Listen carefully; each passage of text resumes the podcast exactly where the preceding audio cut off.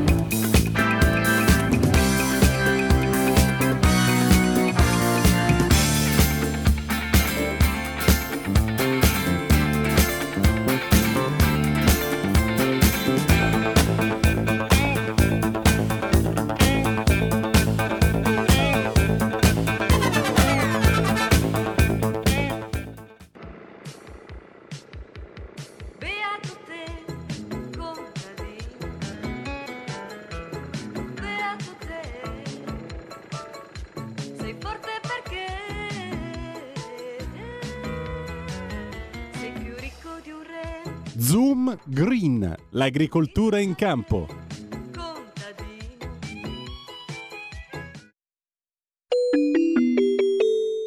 Qui Parlamento. Ed eccolo qua, il bel tenebroso del Parlamento italiano, Lorenzo Viviani, con questo occhiale da sole malandrino e il sorriso tolto, accattivante. L'ho tolto, l'ho tolto, l'ho tolto. Ciao Antonino. Ciao. Un caro saluto a tutte le radioascoltatrici e radioascoltatori di Radio Libertà.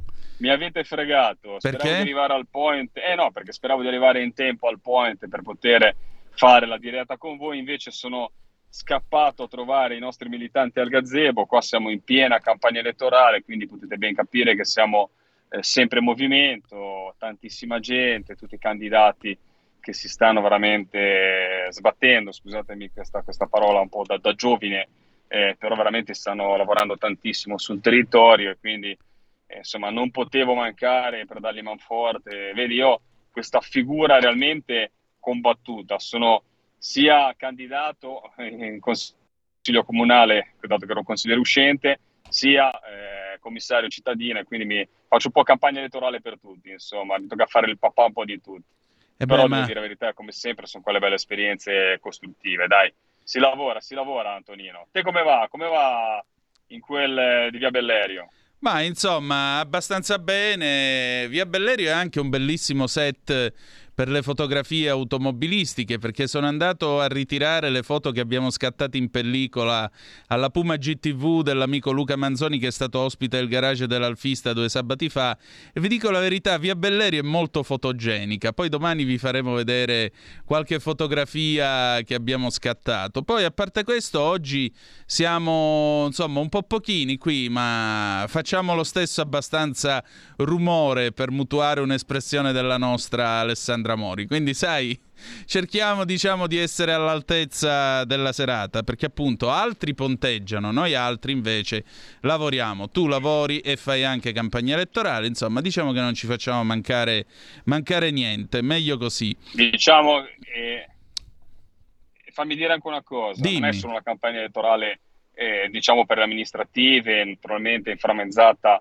Eh, fra tutto il lavoro che abbiamo come parlamentari. Sto seguendo da vicino e sto seguendo in prima persona da pescatore il problema del caro gasolio, e ne parleremo più tardi con un pescatore di Civitanova Marche, Armando, che è stato anche sotto il ministero a protestare, insomma nei, un po' nei tafferulli che ci sono stati in quel di Roma in via venti settembre. Ma eh, parleremo di prezzo del latte, parleremo di prezzo del latte che, che è andato alle stelle, parleremo, fammi dire Antonino, anche di questo latte sintetico che va a minacciare un po' sempre le nostre produzioni. Non si capisce come mai devono nascere queste nuove, come si chiama, novel food, eh, new food, eh, novel food, eh, queste, queste parole, insomma questi nuovi, eh, questi nuovi, questo deriva da proteine animali, quindi vegani eh, non, non, vi, non, vi, non, vi, non vi risolve niente, sì. Eh, però è un modo per distruggere le nostre, le nostre produzioni, e non, naturalmente questo non era per offendere chi è vegano, uno è libero di mangiare e di comportarsi come vuole, di fare le scelte eh, a livello di, eh, di cibo che preferisce. Io sono convintissimo che la nostra dieta mediterranea, senza preconcetti, sia naturalmente la migliore del mondo e che abbia bisogno naturalmente di un apporto giusto di carne, di proteine animali, di proteine vegetali, di pesce, insomma tutto quello che comprende il nostro saper vivere e che ci fa anche diventare una delle popolazioni più longeve del pianeta. Altra cosa invece, per dire, le amministrative, perché queste non sono amministrative semplici, lo voglio ricordare, dato che siamo in radio, dato che non so se, se, se, se, se entriamo in par condicio o se, però sono sicuro che se dovessimo andare a fare un calcolo di quanto si è parlato di questo referendum, se ne è parlato veramente, veramente poco. E quindi anche da queste frequenze voglio ricordare a tutti i radioascoltatori, che i radioascoltatori di Radio Libertà lo sanno molto bene, che non si vota solamente per le amministrative nei comuni, Eh, nei comuni che vanno al voto, quindi dove si rinnova l'amministrazione, ma c'è un referendum importantissimo sulla giustizia. Abbiamo parlato negli scorsi mesi perché abbiamo fatto una raccolta firme che è stata una cosa mastodontica. Abbiamo avuto anche la delibera dei consigli regionali che hanno permesso anche loro naturalmente di andare verso un referendum, di dare questa possibilità di democrazia. Sono stati bocciati dei quesiti, ma cinque quesiti sono rimasti, quindi bisogna andare a votare, bisogna andare a votare dalla parte nostra, dal nostro punto di vista, per il sì, ma bisogna andare a votare comunque, perché è un momento in cui la democrazia si esprime, è anche un popolo, fatemi dire, è anche una scelta, a volte non andrà a votare, non farà arrivare, arrivare al quorum, può essere anche una scelta, non dico che non ci sia quella scelta lì, però non bisogna abbattere l'istituto del referendum. L'istituto del referendum è un istituto democratico eh, che i popoli con la P maiuscola devono utilizzare nel momento in cui molte volte la classe politica non riesce a arrivare alla quadra, allora ecco il popolo si fa sentire. Lo dico quando da politico e dalle sconfitte purtroppo che molte volte, non riuscendo a trovare delle quadre e non riuscendo a trovare naturalmente de, delle, delle, delle maggioranze che ci permettano delle riforme, ecco questo è il modo per dire, ecco il nostro pensiero è questo, la volontà esatto. popolare è questa, quindi non manchiamo da, da andare a votare al referendum del prossimo dodici giugno. Esatto, e poi voglio ricordare l'hashtag che abbiamo lanciato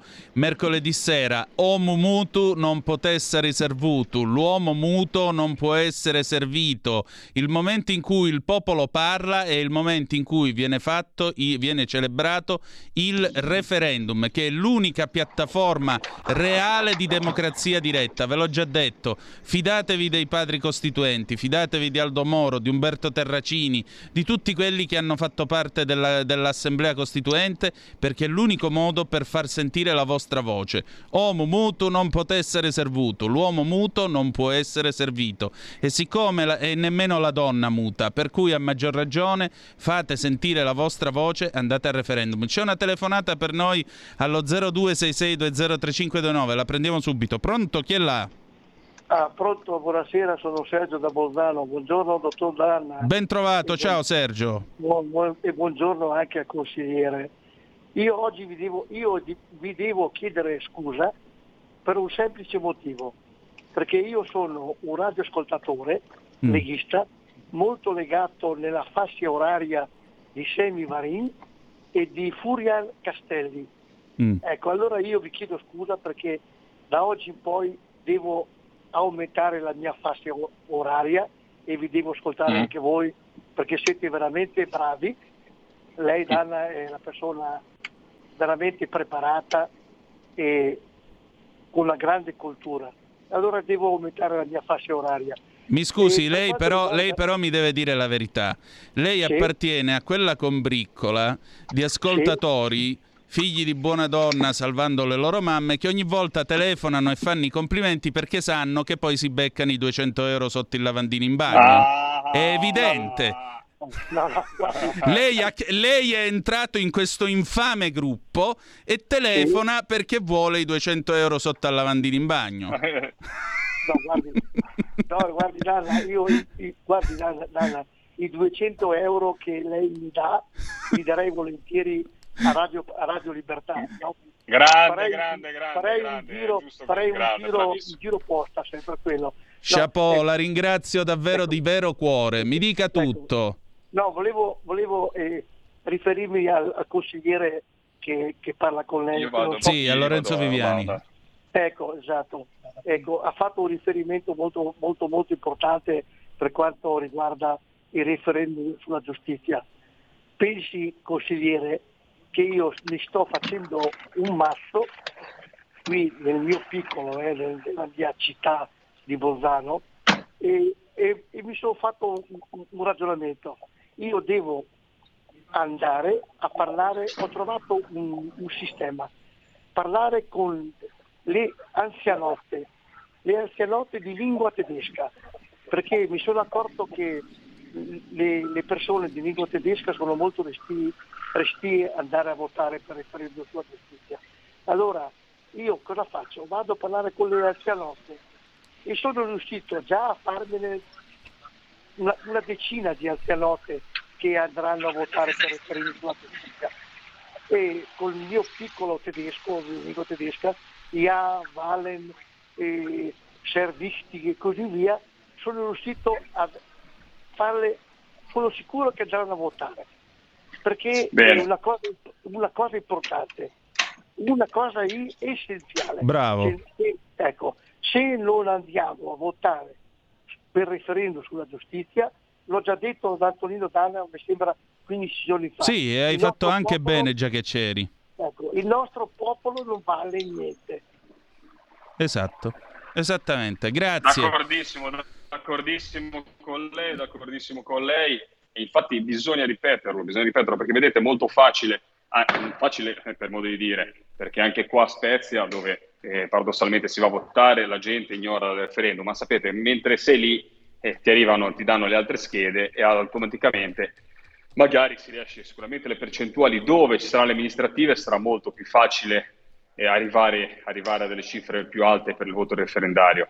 Dove invece non ci sono amministrative, la gente non andrà a votare perché i media ci stanno boicottando realmente. Io penso che Radio Libertà, insieme a altre poche magari eh, radio libere, ma non penso che ce ne siano molte in Italia purtroppo, e realmente stanno boicottando questo, questa, questa, questa, questa, questa partita referendaria. Fatemi dire che non stiamo combattendo da soli, stiamo combattendo insieme al partito radicale, insomma, che ha sostenuto il comitato al referendum, ma che ha visto anche il nostro senatore Calderoli, insomma una, un volto storico della, della Lega da sempre, che ha iniziato a fare lo sciopero della fame. Sembrava, ecco, magari anche molti, per molti magari una cosa dico di pannelliana eh, memoria, ma è una cosa che serve per far parlare del referendum. Quando si scelgono queste scelte, fatemi dire, eh, anche abbastanza drastiche, per far capire che il la tema deve entrare nel, nel, nel, nell'immaginario collettivo, vuol dire che realmente il Paese eh, sta percorrendo un, un periodo molto difficile.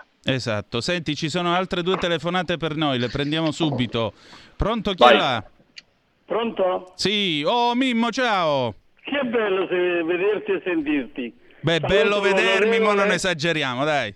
No, no, ma te lo giuro, nel senso che tu e io ho il piacere di vedervi e voi no a me, quindi eh, non è una necessità, però lo dico, lo dico perché ti ho chiamato, caro Antonino. Dimmi. Perché questo è il cinquantesimo anno, festeggio cinquanta anni, che ho fatto presentare all'onorevole Mauro Iannelli e Michele Viscardi nel millenovecentosettantadue un libro bianco alla Commissione Unite di Camera e Senato dell'aeroporto intercontinentale al sud. Quindi, poiché noi viviamo da agricoltura e turismo, soprattutto turismo, tutto il sud, comprese le isole, non ha un aeroporto intercontinentale. Udite, udite. E quindi, quindi perché sono mezzo secolo che io ho preso, fatto presentare questa domanda, allora poiché eh, gli aeroporti nostri sono di, di paese, di provincia, la, la, il grande sud vive di queste cose, che vuoi fare? Allora l'aeroporto di, intercontinentale di Grazanise, e lo sai perché? Perché io sono un addetto ai lavori, lo sai perché le commissioni lo respinsero?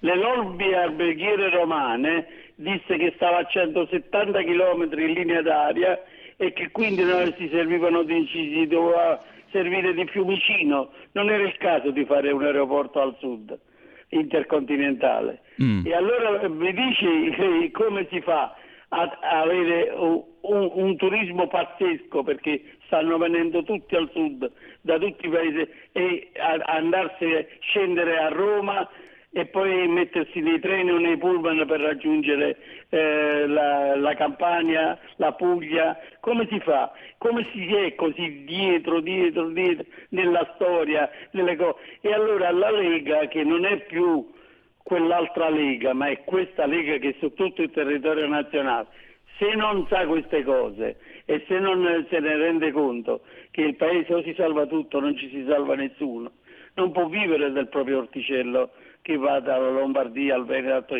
deve pensare in grande, deve pensare all'Europa, all'Italia del Sud.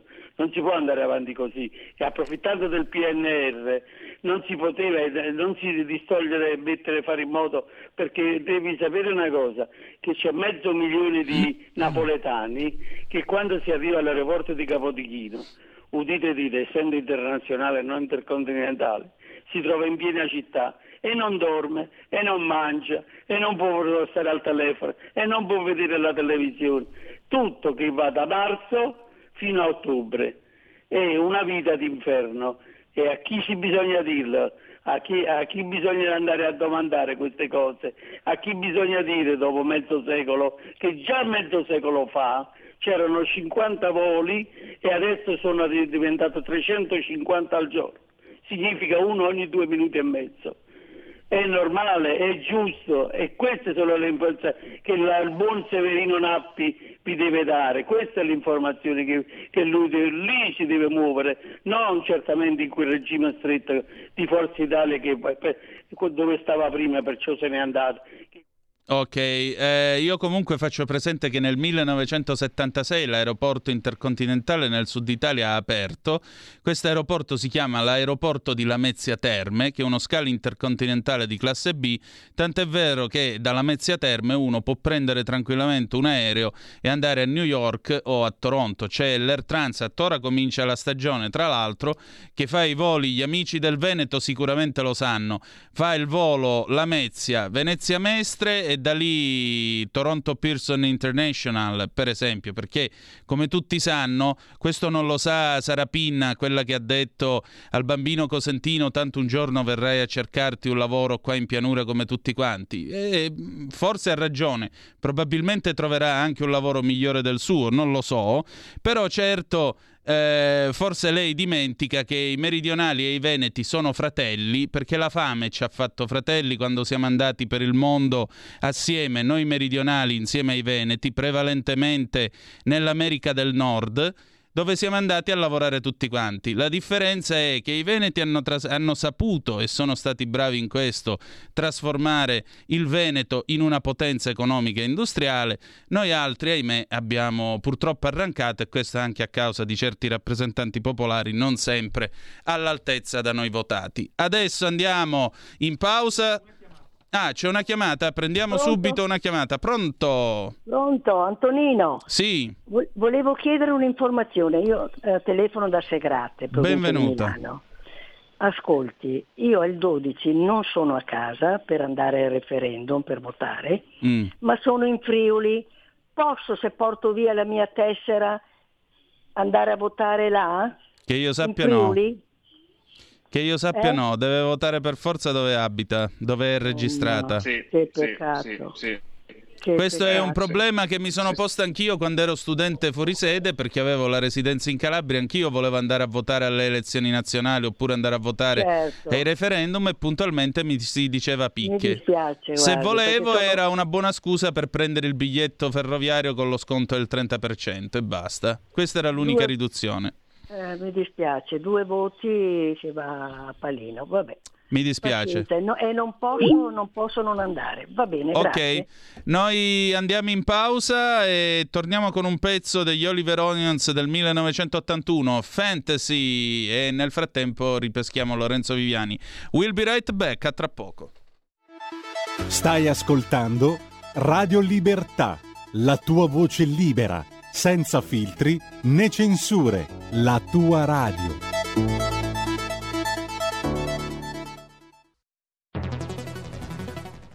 La radio è sempre di più ovunque.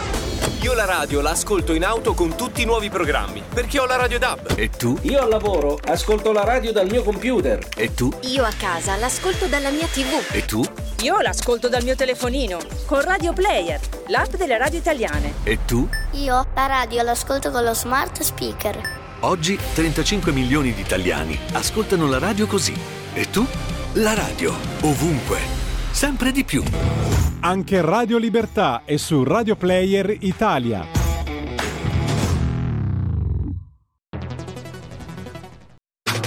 Stai ascoltando Radio Libertà, la tua voce libera, senza filtri né censura. La tua radio. Fantasy, fantasy, fantasy, fantasy.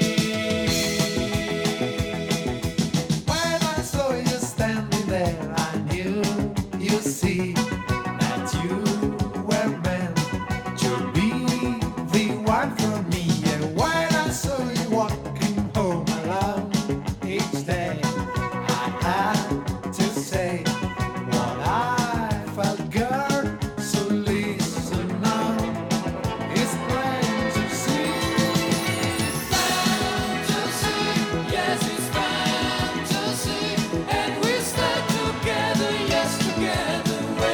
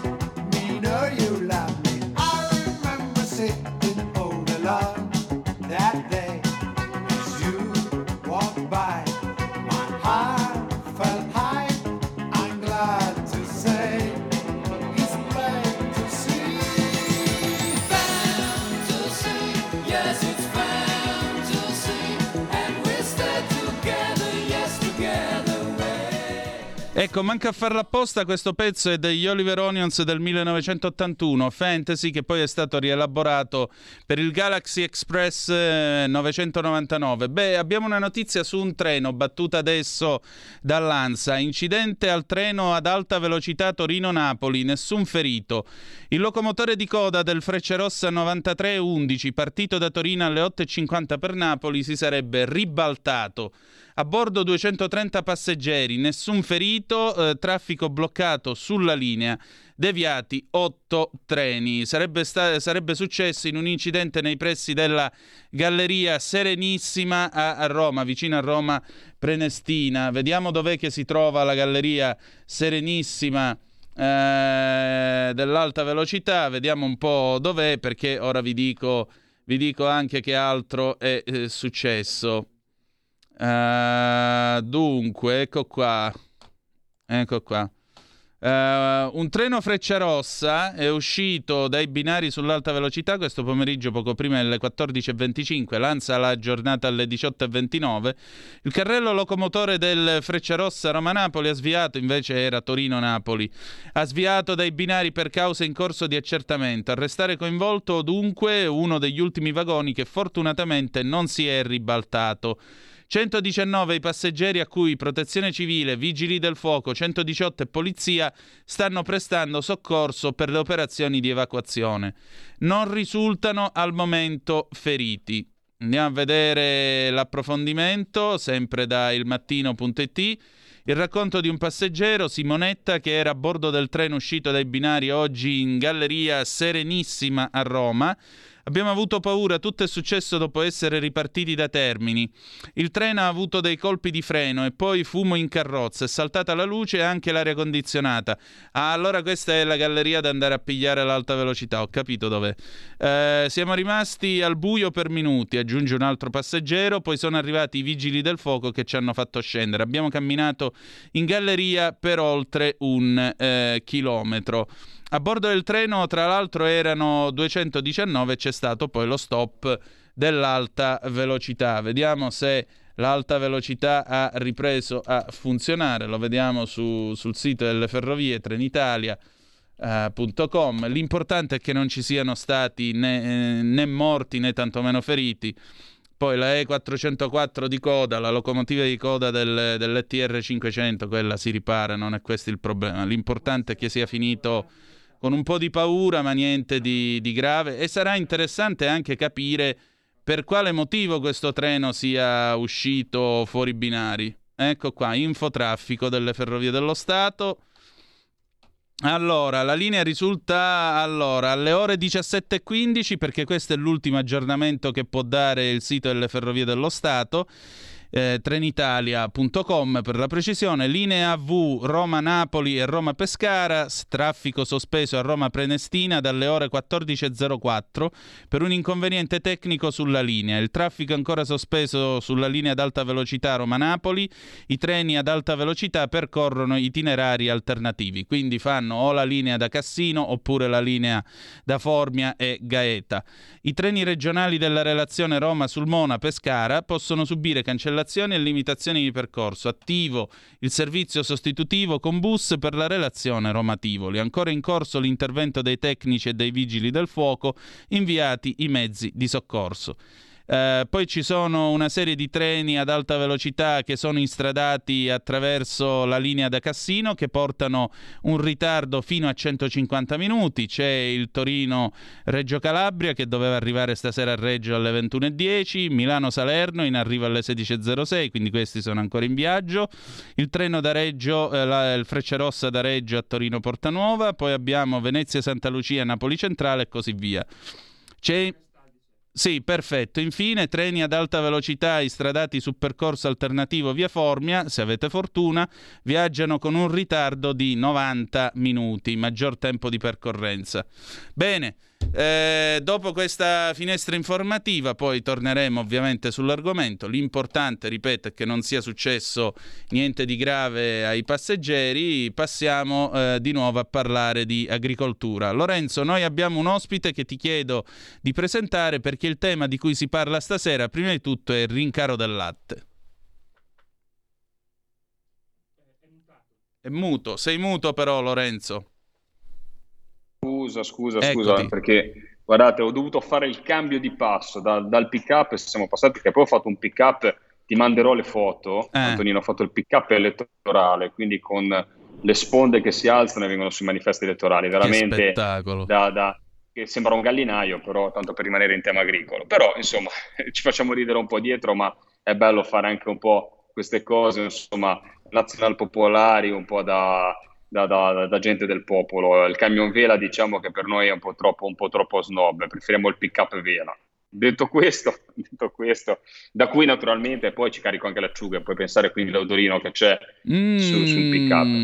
Ah, sì, è proprio un profumino di mare. E detto questo, detto questo eh, non, penso che no, l'ospite di oggi non abbia prese- bisogno di presentazioni, perché ha parlato tante volte su Radio Libertà come parlamentare, ma qua certo. parla in veste non solo di parlamentari, ma e non solo di membro della Commissione Agricoltura, ma da eh, figlio e da allevatore lui stesso. Diamo un benvenuto naturalmente all'onorevole Flavio Gastaldi, e con l'onore di avere in commissione con me alla Camera dei Deputati. Ecco gas, eh, prezzo del latte alle stelle, e poi notizie che arrivano dall'estero e da Israele, prezzi con questo latte sintetico. Insomma, eh, abbiamo sempre parlato di prezzo basso, adesso il prezzo che schizza. È un bene, un male?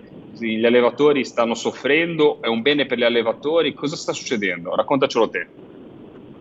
Ciao Lorenzo, guarda, è, è un casino madornale. No. Pronto? Sì, prego, prego. Ci siamo, Vai. ci siamo. Allora, no, guarda, allora, innanzitutto ti ringrazio perché sei in campagna elettorale esattamente come tutti. Eh, io sono anche in spostamento, ti ho chiesto di chiamarmi un po' prima perché dopo entrerò per fare un convegno sul, sul, sul referendum, argomento che non bisogna mai dimenticare di citare ad ogni occasione utile, perché il dodici di giugno avremo un'opportunità eh, non indifferente, il popolo avrà la possibilità di dare un messaggio politico importantissimo eh, a chi comanda veramente, perché ad oggi tutto ciò che è stato che è provato a fare in termini di riforma della giustizia è sempre stato troppo anacquato oppure completamente andato fuori strada. Quindi un dato su tutto, ogni giorno tre persone vengono messe incarcerate eh, e, poi, e poi vengono scarcerate nel giro di un anno. Io credo che già solo per questo motivo qua bisogna andare a votare al referendum e votare sì, cinque sì a tutti i quesiti referendari. Detto questo, Eh, l'aumento del prezzo del latte, guarda, mi trovi veramente sul pezzo da questo punto di vista qua, in quanto siamo stati, nostro malgrado, anche nel nostro, nel nostro comune di, nel quale io sono sindaco, abbiamo avuto ben due chiusure di stalle di allevamento di latte, di produzione di latte vaccino per eh, l'aumento dei prezzi eh, dell'energia. Io credo che questo punto di vista qua noi l'abbiamo trattato tante volte in commissione, Lorenzo, l'abbiamo detto anche quando c'è stata l'audizione di Filiera Italia, c'è stato detto che eh, tutti dovevano fare dei sacrifici, che eh, doveva essere spalmato tutto lungo tutta la filiera, ma noi abbiamo visto, lo denunciamo da anni, che in realtà i primi a pagare le minime fluttuazioni di prezzo sono sempre l'anello debole della filiera, cioè sempre gli allevatori. Siamo passati a lanciare i segnali d'allarme ad inizio anno nel quale parlavamo di eh, produzione sotto costo, e quindi avevamo scomodato la legge che era stata approvata eh, l'anno scorso sulle pratiche sleali eh, proprio perché i contratti non riuscivano più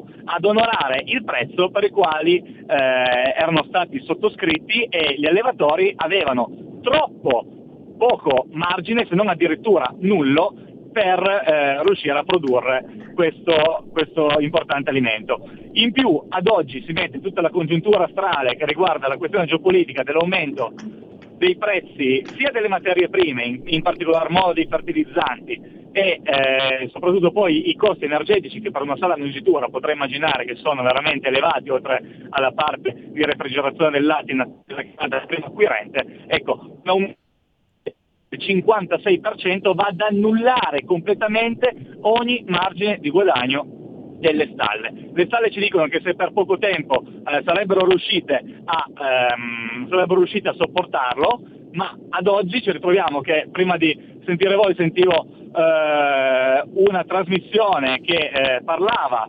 proprio del, dell'aumento di questa della, della spirale inflattiva che è stata paventata dal Presidente della Banca d'Italia Visco.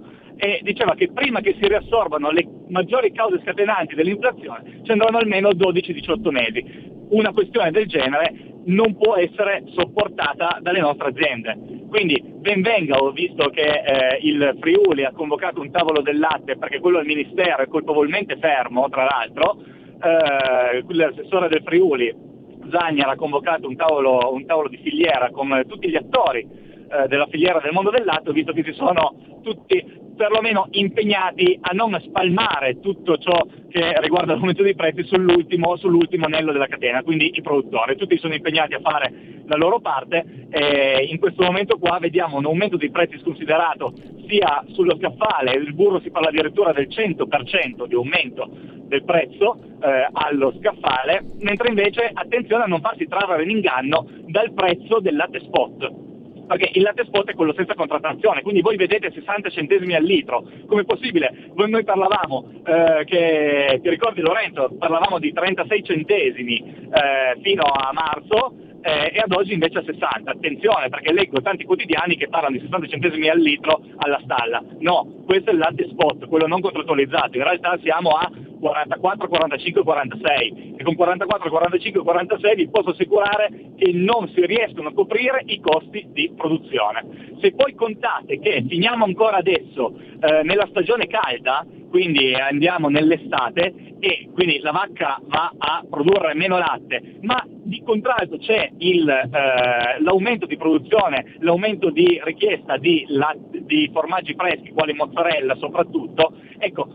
Lì si instaurerà ancora un altro problema serio perché aumenterà l'offerta, aume, eh, aumenterà la richiesta e diminuirà la domanda. Quindi anche qui dovremo fare molta molta molta attenzione e vigilare e riuscire a eh, smuovere soprattutto, questo Lorenzo dobbiamo farlo nella Commissione Agricoltura, richiedere di nuovo urgentemente la eh, convocazione del tavolo del latte per, perché è ferma da troppo tempo e non ha avuto neanche il riscontro e eh, soprattutto non ha, non, diciamo che non ha avuto delle conseguenze ciò che era stato deciso eh, a novembre durante l'ultima convocazione del tavolo del latte. Assolutamente d'accordo con te, Gas, assolutamente d'accordo con te. Il problema grande che stiamo affrontando in questo momento è, è proprio quello del, della caro energia, del caro gasolio, del, del caro mangimi. E questo ci fa capire realmente quanto sia in difficoltà tutto il primario. Dopo avremo un ospite che sarà delle marinerie italiane, saranno, eh, sarà un pescatore, ci racconterà degli scioperi, ma purtroppo è un problema che sta attaccando tutto tondo il primario, le nostre fonti di approvvigionamento e tutto quello che viene considerato made in Italy. Una cosa prima di lasciarti, che poi sappiamo che sei impegnato, dacci un po' la tua, la tua lettura.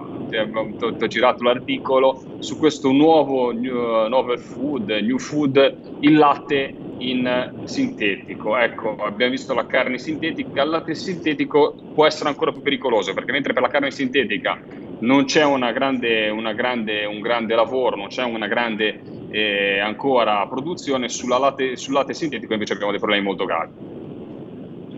Esatto, anche perché eh, ci è piombata questa notizia qua tra, tra capo e collo, sapevamo che stavano già iniziando a lavorare ma essere già pronti di metterlo sul mercato, anche perché comunque è un prodotto che sono riusciti diciamo a eh, confezionare eh, al meglio, ma noi quattro anni mm. di questi quattro anni di Parlamento eh, siamo già riusciti a fare delle battaglie, ti ricordi, già contro il latte di soia, contro tutto ciò che veniva chiamato latte ma che non era effettivamente latte. Il comparto del latte, guarda che stiamo parlando di ventiseimila aziende agricole con centomila addetti e che, eh, e che, hanno un se- e che producono sedici miliardi di produzione, cioè non, non, non stiamo parlando eh, di roba piccolina, stiamo veramente parlando di un comparto veramente importante sulle quali campano centomila persone.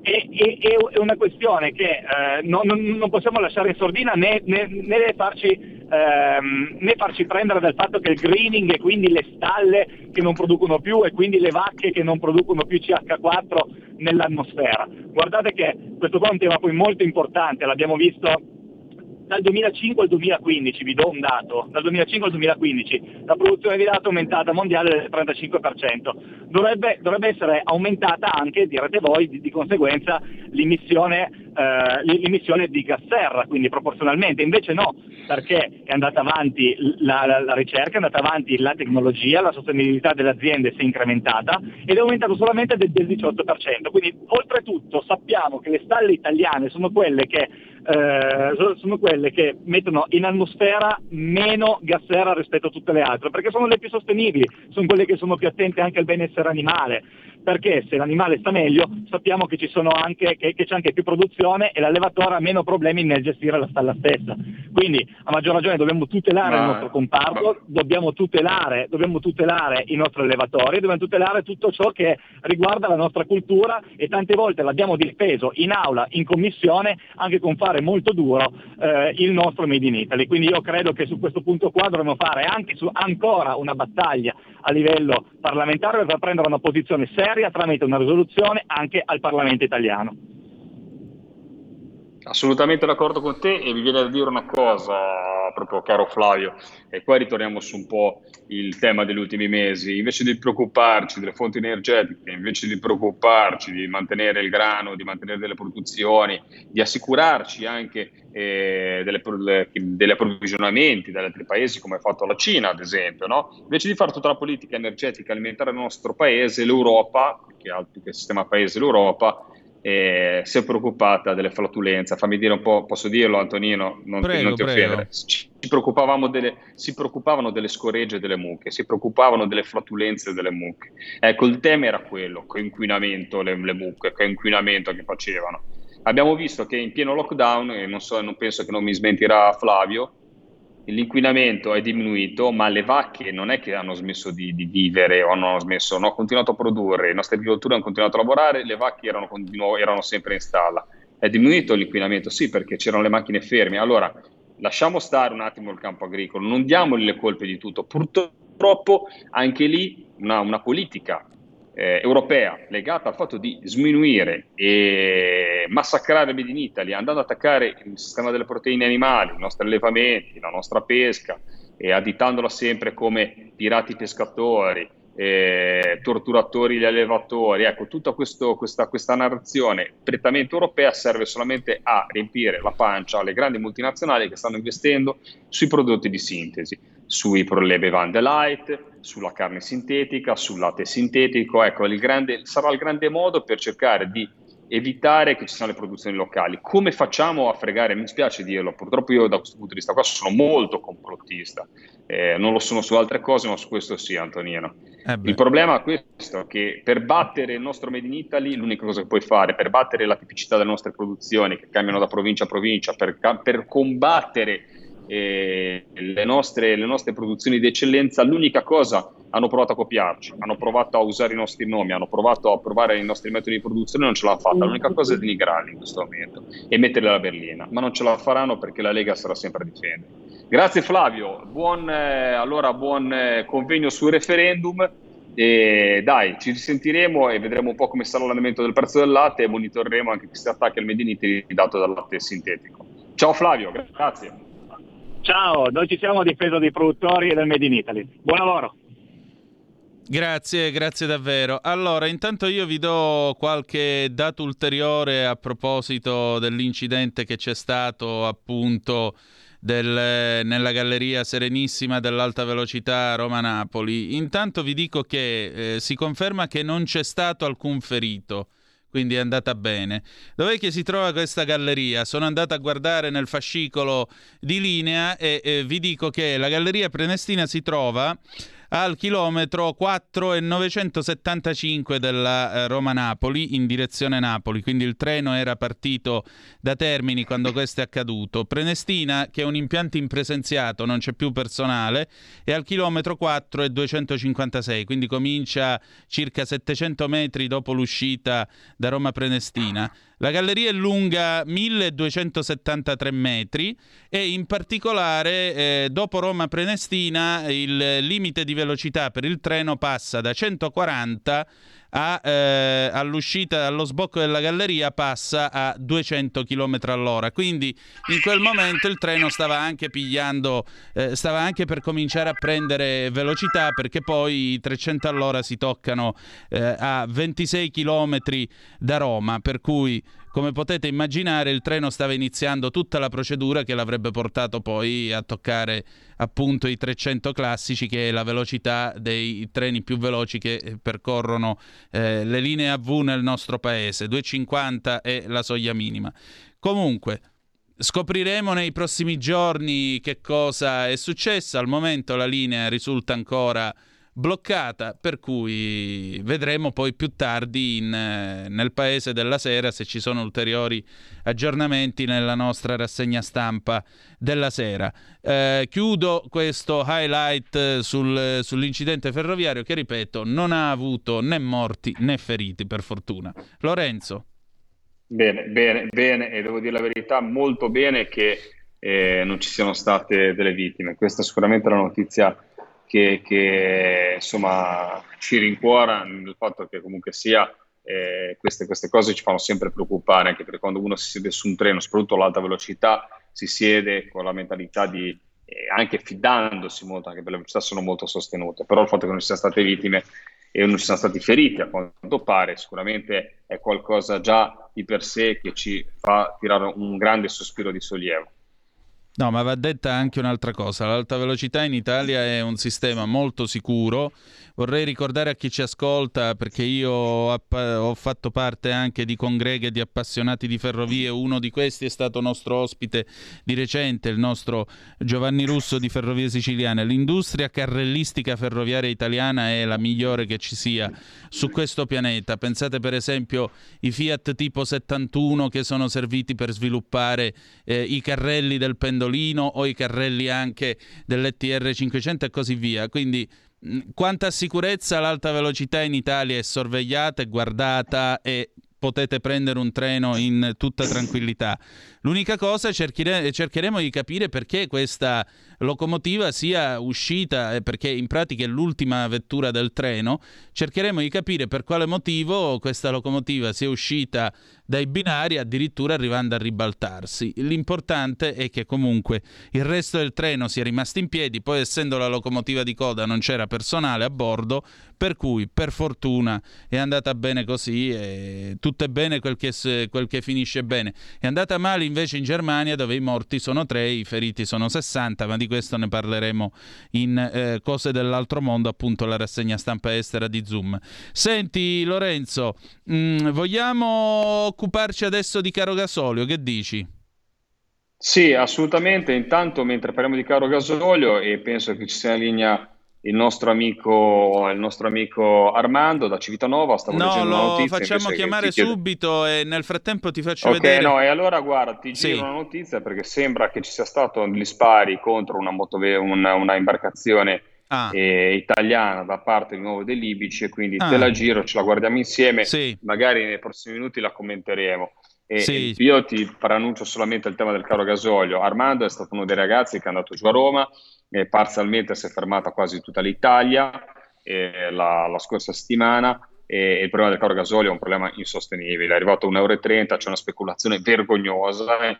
infatti realmente non si riesce più a capire, perché vedi quando si fanno gli scioperi e l'interlocutore primario è il governo, qua eh, non si capisce realmente a chi dare la colpa, perché se il governo dovrebbe vigilare di più, comunque c'è una speculazione stramaledetta in questo momento, perché non è eh, né giustificabile dal prezzo del barile del, delle, né dal, dal fatto della guerra in Russia, eh, dalla guerra, perdonatemi, in Ucraina, e eh, la guerra alle porte dell'Europa, e quindi realmente c'è una speculazione vergognosa, c'è qualcuno che sta guadagnando tantissimo ma sta mettendo la fame, il popolo ma sta mettendo la fame, eh, i pescatori soprattutto, che fanno un gasolio detassato, che già detassato però diventa insostenibile all'acquisto. Ricordiamo che pende eh, sul gasolio stradale la misura che comunque ne taglia una parte di, di, di, di accise, sul gasolio eh, della pesca non c'è nessun tipo di intervento, perché di lì non c'è, ne, non c'è detassazione, non c'è eh, agevolazione, ma capite molto bene che diventa impossibile quando si arriva a un euro e trenta e se ne consumano migliaia di litri magari in una sola giornata di pesca, sostenere dei costi aziendali di questo tipo. Ecco, eh, intanto io volevo appunto... Eh, abbiamo il nostro ospite già in linea, ma eh, prima volevo dire appunto questa notizia che mi viene segnalata ed è accaduto poche, circa un'ora e mezza fa. Eh, motovedetta libica spara verso pescherecci italiani, è intervenuta però stavolta la fregata Grecale. I colpi non hanno provocato né danni né feriti. In zona è intervenuta la fregata Grecale della Marina Militare, che ha invitato la motovedetta ad allontanarsi. Una motovedetta libica ha sparato alcuni colpi d'arma da fuoco d'avvertimento verso il peschereccio italiano Salvatore Mercurio. L'imbarcazione si trovava in acque internazionali a nord di Bengasi insieme a un altro peschereccio italiano, il Luigi I. I colpi non hanno provocato né danni né feriti. In zona è intervenuta la fregata Grecale della Marina Militare, che ha invitato la motovedetta ad allontanarsi. Il ministro della Difesa Lorenzo Guerini è stato costantemente informato della situazione. L'episodio, spiega la Marina, si è verificato nella sera di giovedì. Eh, ecco qua. I due pescherecci sono stati stati avvicinati da una motovedetta libica perché avrebbero violato le zone di pesca del paese nordafricano. Secondo il racconto di chi era a bordo del Salvatore Mercurio, i libici avrebbero anche sparato una serie di colpi d'avvertimento senza però provocare danni. Dai pescherecci che si trovavano in acque internazionali a nord di Bengasi è partita la richiesta di intervento. A ricevere l'esse o esse è stata la nave Grecale della Marina, che era impegnata in una serie di attività operative nell'area centro-meridionale del Mediterraneo. La nave, mentre si dirigeva nel punto in cui si trovavano i pescherecci, ha contattato via radio la motovedetta libica, comunicando che le imbarcazioni si trovavano fuori dai limiti della zona di protezione pesca dichiarata dalla Libia, e dunque l'ha invitata a desistere dall'azione in corso. Quando la Grecale ha raggiunto i due pescherecci, un team sanitario è salito a bordo per accertare le condizioni dei marinai, mentre un altro team della Brigata Marina San Marco è salito per garantire la cornice di sicurezza. La motovedetta libica nel frattempo si era allontanata dall'area. Eh, i libici mi sembra che ultimamente abbiano il grilletto un po' troppo facile.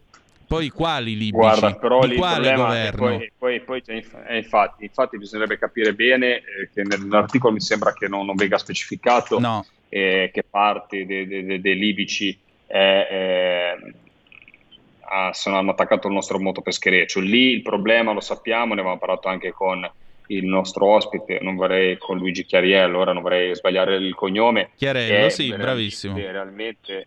Legato, legato a questa zona di protezione pesca libica. Finché non verrà chiarito, purtroppo, lo dico con il fatto che io sostengo naturalmente la pesca italiana, ci saranno sempre questi episodi, perché la Montego Bay dà la possibilità ai paesi di introdurre, come lo faremo noi, le zone economiche esclusive, le zone di protezione pesca.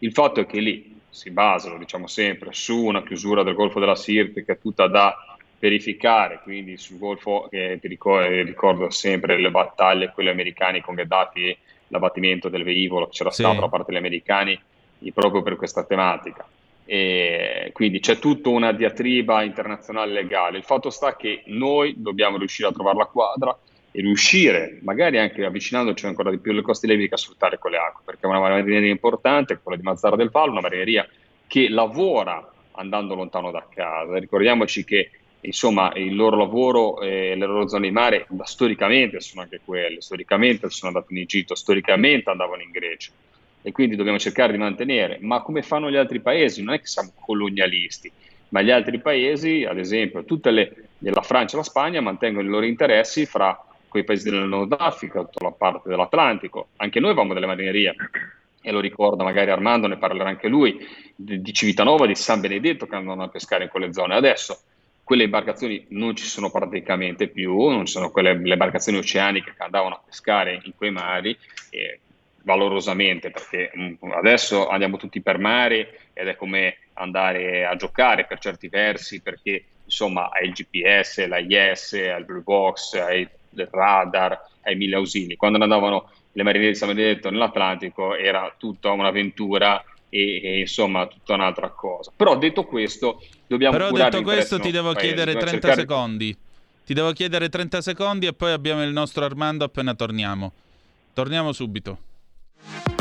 La tua radio è ascoltabile anche con la televisione in digitale. Sul telecomando della televisione digitale o del tuo ricevitore digitale puoi scegliere se vedere la tivù o ascoltare la radio. risintonizza i canali radio e troverai anche Radio Libertà, canale duecentocinquantadue.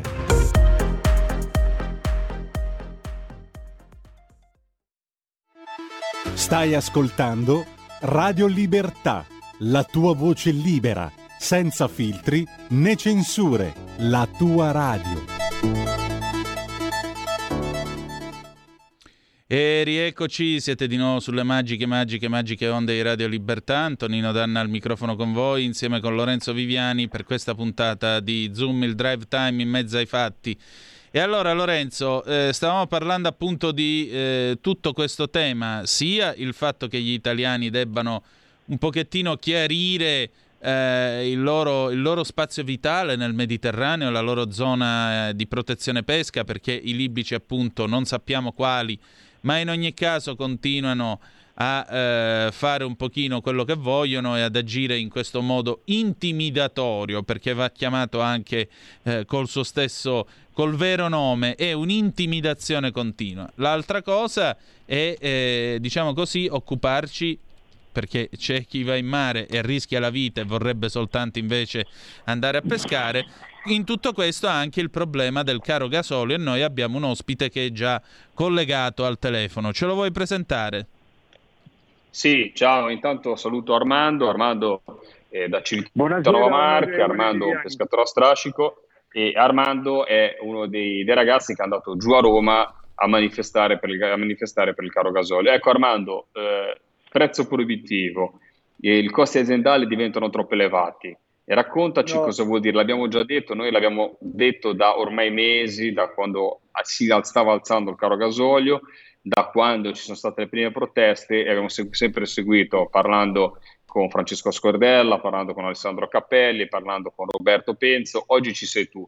Raccontaci lo stato dell'arte, cosa è successo in questa settimana, ma soprattutto la delusione, purtroppo, e lo dico prendendomi la responsabilità, perché io comunque sono un deputato della maggioranza, che avete avuto in questo periodo, soprattutto sia dalla classe politica, ma sul fatto che comunque questo gasolio continua ad aumentare. Allora, buonasera a tutto lo studio e buonasera a lei, onorevole, la ringrazio per avermi reso partecipe. Dammi del tuo, dammi, dammi del tuo okay, Armando, questa è mia famiglia, vai, dammi del tuo, vai. Allora Lorenzo, tu lo sai, abbiamo girato un po' l'Italia con persone qua dell'Adriatico, ma non per postare discordia nelle marinerie, anzi abbiamo messo, le, diciamo, abbiamo ragionato sul fatto, perché noi portavamo una voce solo in giro per l'Italia, caro gasolio, che questo ci accumula tutti quanti. Oggi, come la situazione in base agli incassi, non siamo più nei parametri, oggi le spese sono molto di più degli incassi che abbiamo. Allora, che ti posso dire? Io sto facendo un paragone, che mi ricordo di questo, che nel duemilaotto abbiamo fermato le imbarcazioni a centosessantaquattro dollari al barile.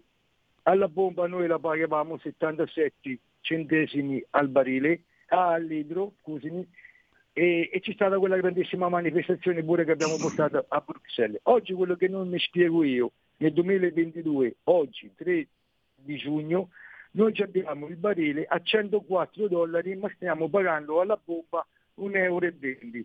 Cioè chi è, chi è quale, quale fonte sta guadagnando su, questa, su questo rincarico che c'è stato? È quello che noi non ci spieghiamo.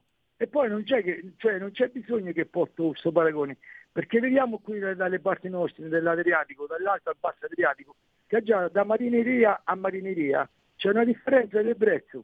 Cioè anche un bambino delle elementari, se si fa due conti, vede che questo discorso non li porta. E io oggi ti posso dire che sono partecipato a quella riunione di Roma e sono stato presente in tutte le manifestazioni. Uh, Lorenzo, scusami, sono rimasto talmente deluso da tutte queste istituzioni, perché ci sentiamo proprio una categoria abbandonati, de- nel vero senso della parola, abbandonati. Nessuno ci ha dato una risposta, nessuno ci ha voluto ricevere. Che dobbiamo fare con queste imbarcazioni? Però il problema che devo capire di questi cari signori che ci governano, che dietro la pesca c'è un indotto pauroso, parliamo dei commercianti, ristorazioni, pescivendoli, dettaglianti, grossisti, officine metalmeccaniche. Cioè dove vogliamo arrivare, Lorenzo? dove vogliamo arrivare. Io questo che voglio capire. Assolutamente, io no, una cosa che voglio aggiungere, Armando, al tuo discorso non è solo questo. Eh, prima parlavamo eh, del latte, abbiamo parlato del prezzo del latte, abbiamo parlato di cosa vuol dire il latte italiano e di cosa vorrà dire il fatto che magari non avremo il fabbisogno eh, per sopperire ad esempio a tutta la produzione. Ecco, pensate che sul pesce forse è ancora peggio da un certo punto di vista, perché noi avremo l'esplosione in questo aumento avremo l'esplosione in questo aumento del, del prezzo del, del, del, del pesce, del fatto che comunque inizia le marinerie, inizieranno, perdonatemi, il turismo, inizieranno a esserci eh, ave, tutta la ristorazione aperta, quindi avremo tutto il, esatto. il, il, il fatto che verrà, ci sarà richiesta di pesce, noi apriremo in maniera spropositata delle fette di mercato perché le, i pescherecci non andranno in mare.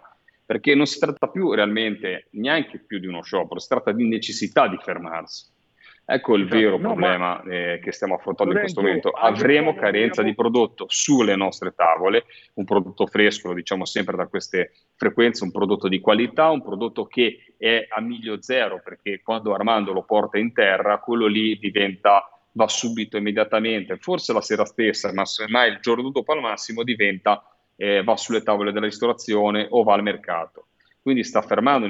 Io ho parlato con Marinangeli, un caro amico di San Benedetto, un commerciante, il nostro referente per la Lega sul territorio, anche lui è disperato con questo blocco de, de, della pesca, ma un blocco che non deriva solamente da una scelta, fatemi dire, di eh, scioperare, di manifestare, ma proprio perché non c'è la possibilità in questo momento di fare diversamente. Infatti il problema grande che dobbiamo affrontare, poi ti lascio la parola Armando per le tue conclusioni, è che abbiamo troppi soldi fermi in questo momento, abbiamo veramente eh, l- delle problematiche a livello ministeriale eh, nel spendere, nel dare risposte. Molte volte abbiamo detto eh, che io ti ho usato forse i temi forti, Antonino, eh, forse troppo forti, fatemi dire, anche per mm. la radio, però c'è veramente da incazzarsi.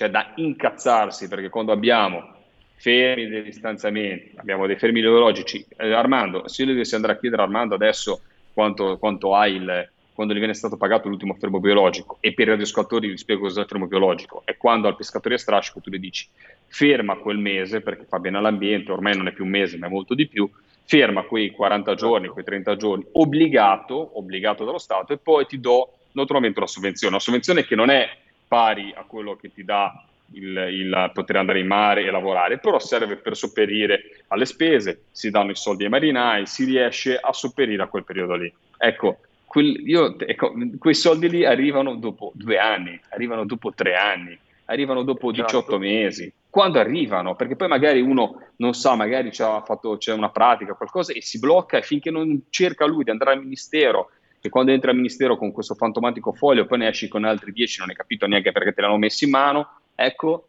quando tu vai lì non capisci neanche quando ti arriveranno queste. Allora, se io non mangio oggi me li puoi dare domani, ma se non me li dai dopo un anno, eh, capite molto bene che eh, il fatto, se non, la persona poi alla fine chiudono l'attività, e quindi il grande problema è sempre lì, perché qualcosa è stato fatto purtroppo. Decreto Covid, decreto Covid duemilaventuno, decreto Covid duemilaventidue, esatto, è que- è credito d'imposta che non è partito, il fatto che tutto fermo, il fatto che ancora tutto fermo, Armando. Esatto, dimmi, esatto, scusami, vai te, vai. No, no, no, no, Lorenzo, infatti questo che te volevo dire, questo, questo, con questo fatto del caro gasolio, come si dice dalle parti nostre, è la ciliegia che mancava sopra la torta, perché noi dobbiamo considerare pure che veniamo fuori dai due anni di pandemia. Cioè qua la situazione è diventata drastica, Lorenzo, mi dispiace dire questa parola, tu lo sai qual è il lavoro nostro, la tradizione da, da genitori, dai nonni, però io adesso oggi che sono pescatore di cinquantatré anni cerco di arrivare i miei figli a fare questo lavoro, perché già tra le leggi della comunità europea, tra tutto su, quello che sta succedendo, non consiglio a mio figlio da fare questo lavoro, perché tanto a terra un posto di lavoro lo trova sempre, va avanti, ma non c'ha tutte queste problematiche.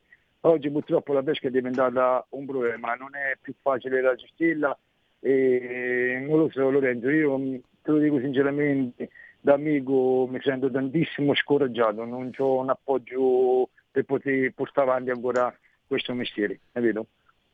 Non lo so adesso. Armando, eh, adesso bisognerà combattere, eh, lascio la parola a Antonino per due considerazioni, poi ti salutiamo, so che comunque sia ti devi riposare anche te, perché questa settimana non è stata una settimana di fermo, ma una settimana di giri, di, di incontri, e di protesta, sì, sì. E è girato parecchia Italia, soprattutto se è stata a Roma mercoledì. E... sì. Dobbiamo combattere la speculazione. In questo momento esatto. C'è qualcuno che sta arricchendo in maniera schifosa, in maniera disonesta sulla spalla dei lavoratori. E a me esatto. dispiace anche una cosa, perché vedi, lo sai la cosa, Antonino, qua ti lascio una riflessione e magari eh, insomma abbiamo parlato solo io, Armando, ti lascio una riflessione a te velocissima. Il bello è che tutte queste sovvenzioni, che poi se arrivano o non arrivano, poi chi è che vanno a arricchire? Perché io do un sollievo al pescatore, ma di chi è la colpa? Alla fine poi è come se io dessi soldi a queste persone che stanno facendo speculazione. Cioè la reale cosa tragica, tutti i finanziamenti che daranno lo Stato, pagati dai contribuenti, sarà per dare un sollievo non a una necessità, a una speculazione che viene fatta da degli affaristi che in questo momento stanno speculando sul prezzo del gasolio. Quindi i nostri esatto. concittadini dovranno pagare per dare una mano ai pescatori questi esseri schifosi che stanno mettendo sotto scacco il mondo della pesca. Esatto. Antonino. Esatto. Io, io se posso fare un ultimo intervento, Lorenzo, ti posso dire questo, che prima che si fosse organizzato questo sciopero ci abbiamo avuto un incontro a Roma che, in quel, che anche in quel caso ci hanno ricevuto dei fuori, neanche ci ha fatto entrare dentro. Ci ha detto veramente chiaro e tondo il ministro che c'è una grandissima speculazione. Allora io mi domando, se non sei tu politico che mi controlla la speculazione, chi lo deve controllare? Questo è quello che mi domando io, capito Lorenzo? Purtroppo oggi... Hai ragione, hai ragione, pagine, è stato tema di mille documenti presentati e non è stato ancora capace nessuno, neanche, devo dire la verità, a livello di ragioneria, a livello di, di Ministero dell'Economia e Finanza, a darci una spiegazione logica Eh, su questo su questo su questo su questo accadimento. Antonino, vai. Eh, volevo chiedere, signor Armando, intanto grazie del suo impegno e del suo coraggio. Andy. Domani andrà in mare, sì o no, e con quali sentimenti? No, sinceramente no, io per continuare la protesta voglio avere, guarda, ascolta, il pescatore non chiede niente, non chiede soldi dallo Stato, lo spe- lo, il pescatore chiede che se fosse fatta una chiarezza su questo rincarico del gasolio, perché abbiamo visto altre marinerie, che, altre marinerie al di fuori dell'Italia che fa parte della comunità europea, cioè abbiamo i fatturati che la stanno pagando da cinquanta a cinquantacinque centesimi, ok? Noi vogliamo solo che ce ne venga dato un detto massimo, dopo ci andiamo noi a lavorare, perché adesso con questi, con questi costi è difficile gestire la situazione. Sinceramente io lo parlo con cuore in mano, non gli si fa a riprendere le barche e andare in mare. Oggi state fatte riunioni in diverse marinerie, qualcuno vuole andare in mare, io lo capisco perché dice porto cento euro per la famiglia e vado avanti, però qua sai qual è il problema? Sì, porto cento euro per la famiglia, però mi sa come i debiti col gasolio e non voglio arrivare a debitarmi col gasolio. Allora a questo punto io posso dire, come dice un collega mio di Civitanova, siccome eh, sto Stato ci sta, leva- ci sta levando, no, ce l'ha tolta, ce l'ha, ce l'ha tolto la dignità di essere un pescatore, allora a questo punto se devo morire lo decido come dico io, no come mi impone lo Stato. Siamo chiari? Io voglio dire solo questo. Più chiaro di così credo non ci sia molto da aggiungere. Grazie. Niente, grazie a lei. Grazie Armando. Grazie, grazie ancora. Grazie, buonasera. Ciao Armando. Grazie per l'intervento che mi avete fatto fare. Grazie per tutto. Prego. E allora, ciao, Lorenzo. Armando, ciao. E allora Lorenzo, stasera eh, allora, noi non avremo... E allora, e allora fra le... Dimmi, dimmi. Stasera notizie, stasera purtroppo è una, una, una serata eh, negativa, eh, come sì. la possiamo chiamare? Abbiamo cominciato col, col problema degli allevatori, eh, abbiamo finito col caro gasolio, eh, parliamo di un treno deragliato e poi ci, ci mi arriva la notizia che adesso sto cercando di, di chiarire, di capire, sto chiamando anche a Mazzara per fare quella degli spari a... di un peschereccio mm. di uno peschereccio che, ma vedi la cosa che mi fa eh, veramente, cioè io posso capire che uno pensi che quella sia casa sua, è, è legittimo, uno dice ah io ho queste trentamila di mare, ma sparare su un peschereccio, cioè non sì, è che appunto. Tu stai sparando su su un'altra su armata come te, non è che stai sparando, te stai sparando con uno che sta lavorando, con dei padri di famiglia, stai sparando con stai sparando delle persone che non hanno armi a bordo, che non hanno niente, cioè non hanno niente, sono signore barche e sì, e ma non sono barche, armati, cioè non, non però portano cannoni bar- addosso. Però però sono barche da lavoro, sono persone che cioè, cioè sono padri di, di cosa famiglia. Stiamo parlando? Questa è la cosa che Eh, bravo, cioè, visto che vuoi fare il vabbè, figo, quindi, prova a sparare serata... alla Grecale e poi vediamo se la Grecale ti tira un confetto da settantasei, che cosa succede dopo. Vediamo i fuochi eh, d'artificio bravo, come bravo, sono meglio bravo. di Capodanno dopo, quando ti tira la Grecale addosso. Bravo, bravo, bravo. Strano bravo, che non se la bravo, vanno a pigliare con la Grecale. Non... Eh, con la Grecale non te la pigli, con un peschereccio invece che sta lavorando, vedi. Quindi è questo proprio l'approccio che io ti dico non è, non è, non è impensabile, è disumano, è disumano, perché anche noi abbiamo avuto i, i, i pescherecci tunisini che venivano a pescare in acque territoriali di Lampedusa. Cosa abbiamo fatto? Eh, li hanno abbordati, se poi uno non si ferma all'altro fai l'abbordaggio, ti ci accosti, pensa che un pescatore a strascico, ora lo spiego ai radioascoltatori, un peschereccio a strascico, è un peschereccio che se è in pesca in quel momento, fa... tre quattro nodi, quelli a fondale così, che hanno sette ottocento metri di, hanno dietro quel cavo, pensate che stanno pescando magari a quattrocento cinquecento metri di fondo, hanno un cavo lunghissimo di poppa, fanno una velocità bassissima, tre miglia e mezzo, c'è una vedetta, li si accosta e non può neanche manovrare, perché non è che può girare, perché è un, è un peso di poppa, non puoi proprio materialmente, un peschereccio a strascico per fare una curvatura deve mettersi piano piano lì e rischia di anche di spaccare la rete o che gli si intrecino i cavi, quindi non ha possibilità di scappare, è come una, una sorta di, di, di veramente di, di imbarcazione ferma, inchiodata che sta pescando e non, ha, non, non può muoversi, quindi può essere benissimo, puoi benissimo accostartici, salire a bordo, fa dire le cose che devi dire, fare le cose che devi fare, sostenere le tue tesi, ma sparare, ma sparare a dei padri di famiglia. Vabbè, appunto, dai. Eh, tanto sono discorsi inutili in questo momento. No, eh, purtroppo, purtroppo Antonino, dimmi, dimmi, dimmi tutto. No, eh, purtroppo, purtroppo, guarda, il, il, sentire poi Armando, che era un combattente dalla prima ora, anche depresso e insomma che non vede futuro, capisci bene che anche in tutta la mia eh, battaglie politiche, insomma, comincio a essere anch'io con le spalle doloranti e con, eh, mi sento come quei punch ball eh, a cui hanno dato il, il pugno, il sacco che ha preso il, il centesimo pugno ed esce la sabbia. Ecco, questo è il momento, purtroppo ci sono anche questi momenti. Bisogna sempre combattere, bisogna sempre andare avanti, eh, sia per il caro gasolio, sia per sostenere le nostre marinerie che girano il mondo orgogliosamente e sia per la nostra agricoltura, per il nostro allevatore. Eh. Ragazzi, si parla del nostro cibo, si parla del nostro sostentamento, si parla di energia, ecco, è importante quanto l'energia, esatto. Perché è il nostro cibo. Esatto, sì. Volevo precisare che tra l'altro eh, i, i libici non se la sono presa con la Grecale, perché la Grecale non ha il cannone a settantasei, ma ha l'Otobreda centoventisette cinquantaquattro compatto, quindi se gli tirava Otto, addosso... Otto, no, no, no. Eh, se gli tirava addosso un, una, una raffica, perché può sparare fino a quaranta colpi minuto, già che ci siamo a una distanza di ventitré chilometri, eh, un cannone che da solo, tutto montato, senza le munizioni, pesa trentasettemilacinquecento chilogrammi, beh, eh, questo diciamo che avremmo visto veramente i fuochi d'artificio in pieno giorno in mezzo al mare Mediterraneo. Siccome però è più conveniente sparare ai pescherecci, perché i pescherecci cannoni da centoventisette non ce li hanno, e allora chiaramente è più facile fare gli esperti così. Mi farebbe ancora più rabbia sapere una cosa però, già che ci siamo, eh, mi farebbe mm. ancora più rabbia sapere che a sparare sono stati i libici con le motovedette che gli abbiamo dato noi. Questo mi farebbe ancora più rabbia, perché sarebbe oltre al danno pure la beffa.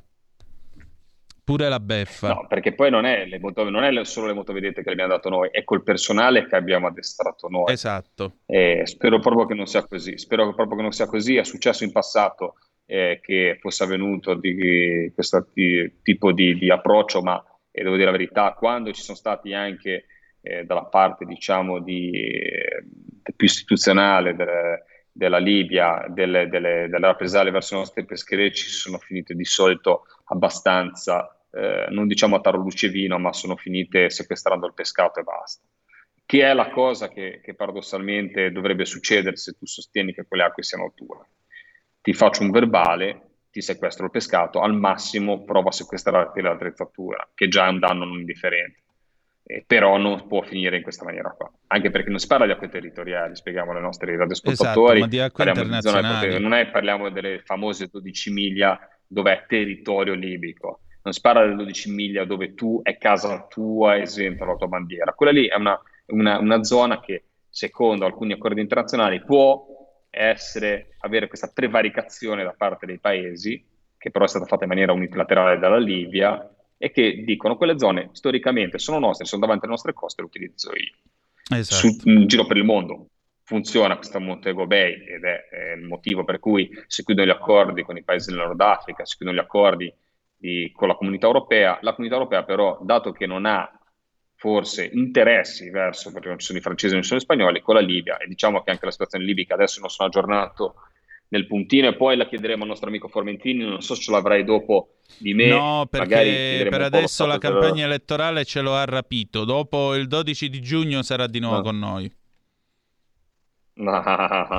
Sono l'unico che è rimasto fedele alla radio anche in campagna elettorale, allora fammelo dire. Nei secoli fedele. Abbiamo una telefonata intanto. Nei secoli fedele. La Vai. prendiamo. Pronto, chi è là? Vai con la ah, telefonata. Sono Mauro di Reggio. Uì. Saluto anche Lorenzo. Ciao. Dunque, eh, vabbè, io Ciao. c'è una cosa, sono abbastanza sono sempre stato interessato ad andare a guardare Certe, certe tabelle certe che ti rivelano certe cose. Dal settanta al, fino al, al novantadue l'agricoltura e la pesca hanno avuto degli aiuti di Stato, perché allora si davano anche aiuti di Stato rilevantissimi. A partire dal novantadue non è che si sono ridotti, sono stati proprio azzerati, perché vengono considerati dall'Unione Europea aiuti di Stato. A questo punto qua io ti dico una cosa, visto che c'è questa cosa del gasolio, che eh, c'è una speculazione bestiale, e poi dopo hanno limitato tutte quelle che sono le, le, le, le voci, le regole per le marinerie e anche per l'agricoltura italiana. Ma non vi passa per la testa che vogliono veramente farci chiudere? Ciao. Eh, Lorenzo. No, ma io sono d'accordissimo con te, ma io ti posso, posso dire la politica. Io ti faccio l'esempio, la cassa del mezzogiorno per la pesca. Devi pensare che prima c'è stato, ma pensa quanti soldi ha buttato via lo Stato italiano. Ma poi li buttava in maniera, ai tempi, e qua mi dispiace dirlo, purtroppo ha sempre avuto ragione in questo momento, eh, non me ne vogliano i radioascoltatori magari che sono affezionati più naturalmente alla nuova Lega, ma neanche eh, qualche ragionamento insomma eh, è base sul il federalismo e sul, e sul eh, l- il fatto che le regioni comunque sia dovevano eh, riuscire a capire le, i loro capitoli di spesa e un po' di responsabilità. Antonino, io ho visto buttare via i soldi nella cassa di mezzogiorno, ho visto barche, costruire eh, motori, tre motori, e c'è stato un magna magna negli anni novanta, si costruivano barche stato... quando non servivano, barche più grandi di quello che c'erano, c'è stato di tutto e di più. Poi è vero, colpo, perché il concetto era che soldi... ti facevano il favore e si perpetuava eh, sì, una certa sì. classe politica. Eh no, bravo, bravo, no, te facevi, ma pensa anche in agricoltura, ma pensa se nella pesca che era, diciamo, Una, un moscerino rispetto agli altri settori, pensa cosa è successo nel, nel, nel, nel core business, nelle infrastrutture, però era così, avevi quello che ti aiutava a avere la, la cosa, avevi la barca, avevi la cassa del mezzogiorno, avevi un, guarda, un pandemonio, un pandemonio. C'è stato buttati i soldi dei contribuenti in un mondo che, eh, che poi magari non era anche per certi versi sostenibile, no? E poi hanno dato i soliti soldi per fare tutte le demolizioni. E esatto. Quindi anche lì vai già altre palanche, barche nuove tagliate perché andavano tagliate perché c'era troppo, troppo sforzo di pesca. In tutto questo poi il ragionamento eh, del nostro radioascoltatore è quello: come fanno a massacrarci? Come fanno? Cioè ragazzi, ma noi quando noi mettiamo, cioè eh, quando il pescatore mette eh, le sue acciughe, nel caso di Viviani, ma mette il nasello, mette il, il, il, la, la, la, la seppia nel caso di Armando, Eh, oppure l'allevatore mette il suo latte, o il, mettiamo il nostro formaggio, ragazzi c'è qualche multinazionale che piange, c'è il capitano con la F eh, che non è la F che, che ti piace a te ma è un'altra F, per perché a te non piace volgare, scherzo a te non piace, per carità c'è chi piace a chi non piace, ma il capitano eh, no vabbè comunque il capitano con la F capitano con la F che cosa fa? ti deve dare il suo bastoncino congelato, deve dare, quindi tutte quelle fette di mercato lì sono così. E come fai a demonizzare, come fai a battere una concorrenza del pesce fresco, come fai a massacrare dei settori che funzionano, come fai a massacrare un fatto che una persona andrebbe a comprare a distinto un prodotto fresco rispetto a un prodotto congelato? L'unico modo è dire che quello è un delinquente, l'unico modo è dire che quello è un pirata, l'unico modo è demonizzarlo, l'unico modo è massacrarlo, certo. massacrarlo così. Quindi ecco, ecco il vero problema. Allora. E quindi esatto. io do pienamente, eh, negli ultimi vent'anni c'è stato, abbiamo pagato gli agricoltori e i pescatori per non andare in mare, per fare i fermi biologici, burocratici che non sono serviti a niente, invece di fare dei fermi magari per specie durante l'anno e scaglionati durante l'anno, ma con delle realtà vere che possono dare veramente risposte per far funzionare i nostri ecosistemi e per migliorare il nostro, la gestione delle risorse alieutiche. Ma eh, abbiamo diminuito le produzioni. Dal duemila, negli ultimi ventidue anni, noi abbiamo pagato gli agricoltori per non, per non fare agricoltura. E adesso esatto. scopriamo che ci servono i campi e che dobbiamo recuperare tutto il tempo perso. Ma ce la esatto, faremo? Quello è ce la faremo domanda. Recuperare culture antieconomiche, ad esempio, che sono diventate antieconomiche, perché comunque sia, anche lì abbiamo preferito dire ma facciamolo fare agli altri, facciamolo certo. fare in altri paesi. Ecco, e poi quando ci sono le crisi, gli altri paesi chiudono i confini, stengono il grano e ciccia. Che è quello che ci dice anche la nostra Federica Toselli, che ci ha mandato anche le foto dei duroni. Quando ci pagavano a non coltivare, oppure le multe sulle quote latte, oppure gli zuccherifici rinnovati e poi chiusi, nessuno ha detto nulla. Come Toro Seduto ha insegnato, quando l'ultimo albero sarà battuto, quando l'ultimo fiume sarà eh, seccato, quando l'ultimo lago sarà prosciugato, allora scopriremo che i soldi non si possono mangiare e che ognuno persegue i suoi interessi. Io volevo dire una cosa prima di chiudere questa puntata, che è stata, sembrava quasi una puntata, diciamo, non dico tranquilla, ma eh, in questo clima pontiero che eh, naturalmente riguarda tutti noi, perché l'Italia quando è possibile fare un ponte si ferma. E, e invece è una puntata abbastanza movimentata e mi fa piacere che lo sia. E se qualche anima bella si è sentita disturbata quando io ho parlato del cannone da centoventisette della fregata Grecale, vorrei ricordare questo: non è che noi qua ci godiamo all'idea che una nave della Marina Militare italiana spari addosso a una motovedetta libica, però facciamo presente una cosa, che in alto mare certe cose non si possono consentire, perché anche questo entra nei rapporti di forza tra gli Stati su cui riposa la certezza del diritto internazionale. Può sembrare strano, ma è così. Se l'Italia si fa mettere i piedi in testa nel Mediterraneo e le motovedette libiche sparano, oggi sparano per avvertimento, domani magari ci scappa il morto. Quindi una nazione ha il dovere di tutelare i suoi figli che in acque internazionali, quindi senza rubare niente a nessuno, sono usciti stamattina a fondare questa repubblica sul magari. lavoro. E sono magari, andati a no, lavorare bello, in mezzo guarda, a caro gasolio e problemi le tue, vari.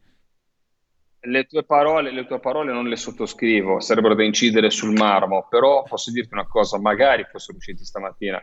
Eh. Questa gente da venti giorni che è in mare, eh. ma io, guarda, ti faccio, ti faccio prima di salutare gli ascoltatori, ti faccio la vita di quello del pescatore di Mazara Vallo. Mm. Parte, sta quaranta giorni in mare, quaranta giorni di moto, quindi con un rumore, oh, tutto. Pensate al rumore, pensate al mare, Pensa pensate consumo. Che te sei in mezzo al mare, non hai vicino la terra da nessuna parte. Pensa che se ti arriva una tempesta la soluzione è metterti alla cappa, perché non hai ridosso, non è che ti dici ah, mi metto in un porticciolo, me ne sto lì. Esatto, pru al mare e ti pigli nella, le onde. Porti, ti metti pru al mare e ti metti lì, mangi col piatto in mano, perché se riesci a mangiare, se riesci a far da mangiare a bordo, mangi col piatto in mano, dormi quando puoi dormire e sei lì in mezzo al mare sperduto, con la paura anche, perché se lì vai a fondo non c'è possibilità, non ti viene a prendere nessuno, no. non c'è, con la paura che se ti senti male non ti viene a prendere nessuno, certo sono le navi a poggio, ma deve partire un elicottero, ti venire a prendere, sei lontano da tutto, lontano da qualsiasi tipo di presidio, è una scelta di vita sì, ma sono dei grandissimi lavoratori che meritano il nostro rispetto. Esatto. E ti ricordo una cosa, Antonino, su quelle imbarcazioni sono un pezzo d'Italia, c'è una bandiera italiana. Esatto. Ecco, facciamo un po' gli orgogliosi, perdonami, ora guarda, io pondero le parole e me ne assumo responsabilità. Facciamo, c'è stato il due giugno ieri, no? E eh. Facciamo le parate, siamo tutti orgogliosi, con la bandiera sul petto, col fiocco, con il tutti in con bella mostra, tutti, tutti, con guarda, tutta la retorica politica correct. La... No, ma ci sta, ci sta, ci sta, ci sta, mi mm. piace, ne sono orgoglioso.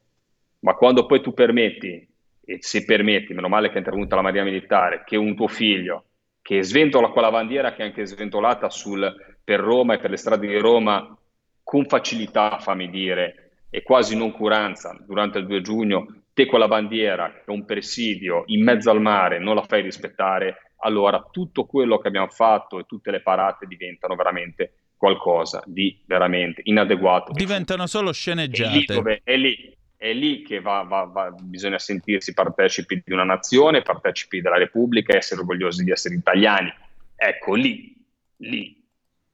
Esatto. Esserlo a casa e mettendoci tanto in... serve anche quello, però se non esiste, se poi non fai rispettare il tuo paese dalle altre parti, quello che tu fai in... è solamente fuffa che ce la raccontiamo fra di noi. Esatto. Con queste parole spero di non aver offeso nessuno, io ti saluto perché abbiamo Grazie già mi sembra sforato sì, l'orario sì. Io saluto tutte le ascoltatrici, spero di non essere troppo stato troppo pessimista, ma la serata eh, purtroppo è stata di brutte notizie. Ci impegniamo e lavoriamo sempre a testa bassa perché non molliamo mai. Quello esatto. Lo posso assicurare anche in questo giorno di difficoltà e con queste brutte notizie. Sempre un sorriso, prua al mare e cerchiamo di portare a casa il risultato. Sempre attraverso ciao le Antonino, onde. Grazie. Grazie agli ascoltatori. Grazie, Grazie a te. A ciao. Ciao. Ciao, ciao, ciao. Stai ascoltando Radio Libertà, la tua voce libera, senza filtri né censura. La tua radio.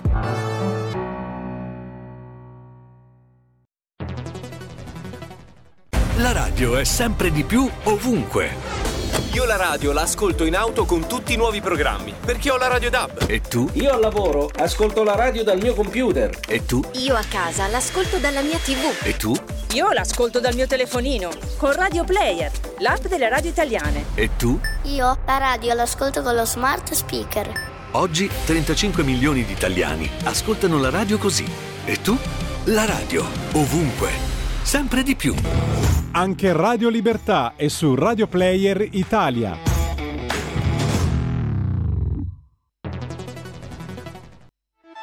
Stai ascoltando Radio Libertà, la tua voce libera, senza filtri né censure, la tua radio.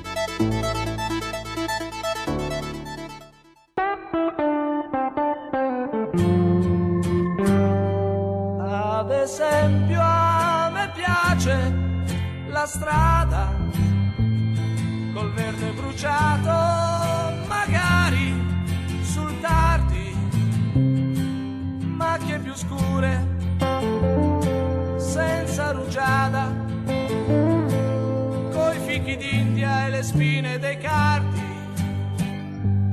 Ad esempio a me piace vedere la donna nel nero del lutto di sempre, sulla sua soglia, tutte le sere, che aspetta il marito che torna dai campi, ma come fare non so, si devo dirlo, ma chi, se mai qualcuno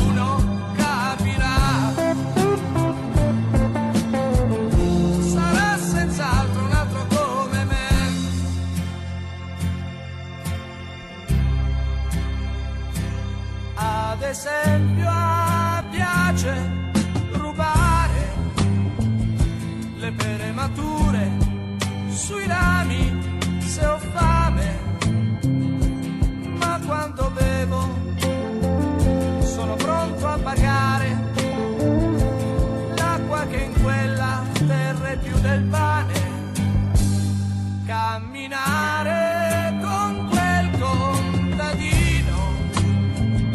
che forse fa la stessa via strada, parlare dell'uva, parlare del vino,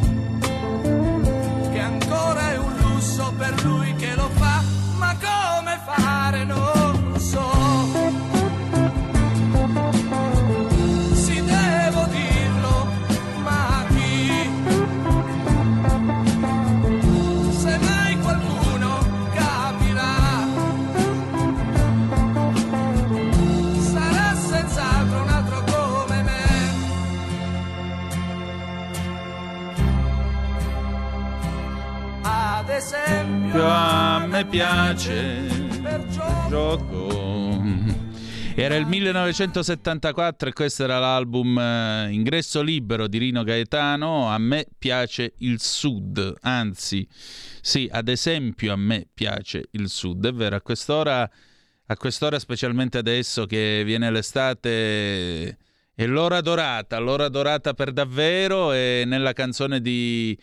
Di Rino Gaetano io mi ci ritrovo tanto, perché questa è l'ora in cui la luce cade in un certo modo lungo la strada, meglio ancora l'autostrada, la Salerno-Reggio, tu corri verso Cosenza e sai che ancora un'ora, un'ora e mezza e sei a casa. E a quest'ora nelle campagne, in mezzo alle mulattiere, tu senti proprio l'odore della campagna e dopo la mietitura senti quell'odore tutto suo che fa la terra, con le balle di fieno ancora, e il camion non è passato a ritirarle, non sono passati a portarsele col trattore. A quest'ora è l'ora in cui se ti butti in acqua, l'acqua è piacevolmente calda e non c'è quasi più nessuno su queste spiagge di sabbia completamente deserte dove non c'è nulla.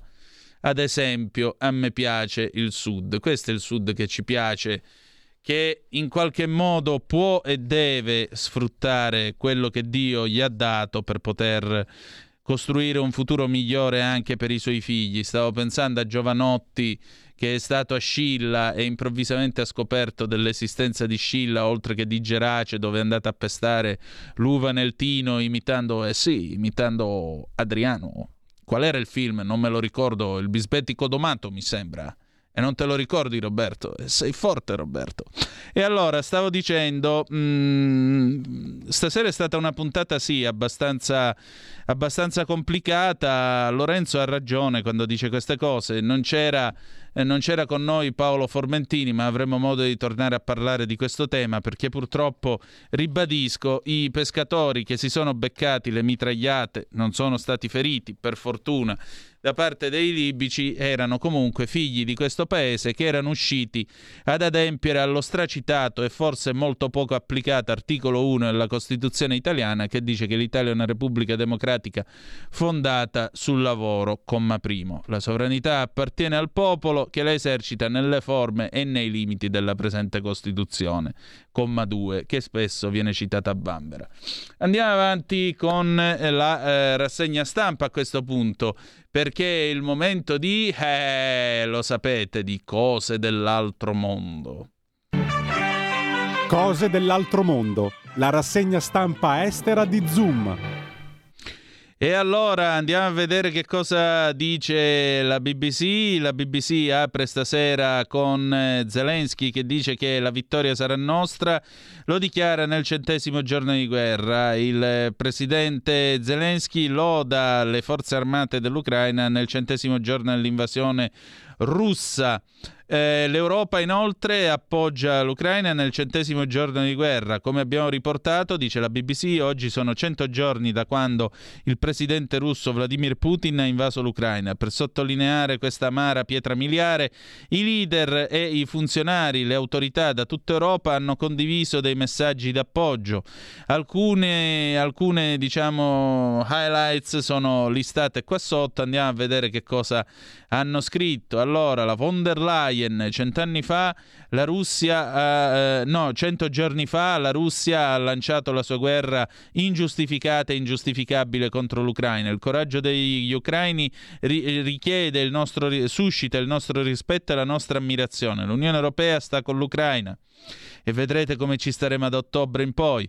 Oggi è Andrei Duda, presidente della Polonia. Oggi è il centesimo giorno dell'eroica difesa dell'Ucraina. Siamo orgogliosi del fatto che possiamo appoggiare gli ucraini nella solidarietà, nella loro lotta contro l'aggressione criminale ad opera dei russi.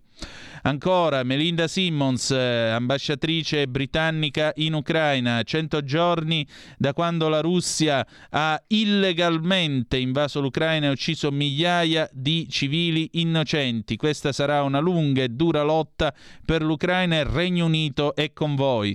Denis Shmyhal, primo ministro dell'Ucraina, per cento giorni l'Ucraina si è mossa con fiducia verso la meta di vivere come una nazione libera e democratica all'interno della famiglia europea. La eh, Russia invece si sta eh, muovendo verso la vita dietro la cortina di ferro e l'isolamento dal mondo sviluppato. Quindi questi sono gli animi quest'oggi. Una notiziola che suscita l'Antonio Caprarica che in me. Il principe Harry e Meghan hanno navigato attraverso un rischioso ritorno ai doveri reali. Ebbene sì, sapete che c'è stata questa ovazione mm, quando Harry e Meghan sono arrivati a Saint Paul's Cathedral in Londra, perché pensate, l'ultimo posto nelle cerimonie, quando si sfila e si entra in un luogo di culto, per esempio, spetta alla regina. E chi è che ha, sfila- che ha sfilato per ultimo a questo Platinum Jubilee? I due Sussex, Harry e Meghan, perché Sua Maestà non c'è stata, che non ha avuto un malore, ma eh, Buckingham Palace ha precisato che i suoi problemi motori non l'hanno aiutata, e quindi, diciamo così, osserva la B B C, eh, il basso profilo è sempre difficile da mantenere quando sei felice, quando sei noto a livello eh, famoso a livello mondiale e, eh, diciamo così, e fai parte anche della famiglia reale, e, e i Sussex non si sono visti eh, negli sta- nel, nel Regno Unito assieme per due anni dopo essersi lasciati in controverse circostanze. Stiamo parlando ovviamente anche del rapporto tra i due fratelli, Harry e William. Ma quando il duca e la duchessa di Sussex sono scesi dalla macchina alla grande porta ovest della cattedrale di San Paolo, sono tornati all'interno del, della luce reale, diciamo della popolarità reale. Eh, non, non sorprendentemente sembravano leggermente nervosi entrambi, si tenevano per mano eh, in modo molto serrato. Meghan, tra l'altro, si eh, diciamo così Si, ha, eh, si è aggiustata anche il eh, colletto della sua eh, giacca di Dior, ehm, dopodiché hanno parlato l'uno con l'altra, ma avete potuto avvertire la loro prudenza. Si era riunita una grande folla fuori dalla cattedrale di San, pa- di San Paolo, in quel di Londra appunto, per eh, il, la, la cerimonia di ringraziamento del Platinum Jubilee di Sua Maestà Elisabetta seconda, che Dio la salvi. Molti di loro erano accesi supporter della famiglia reale.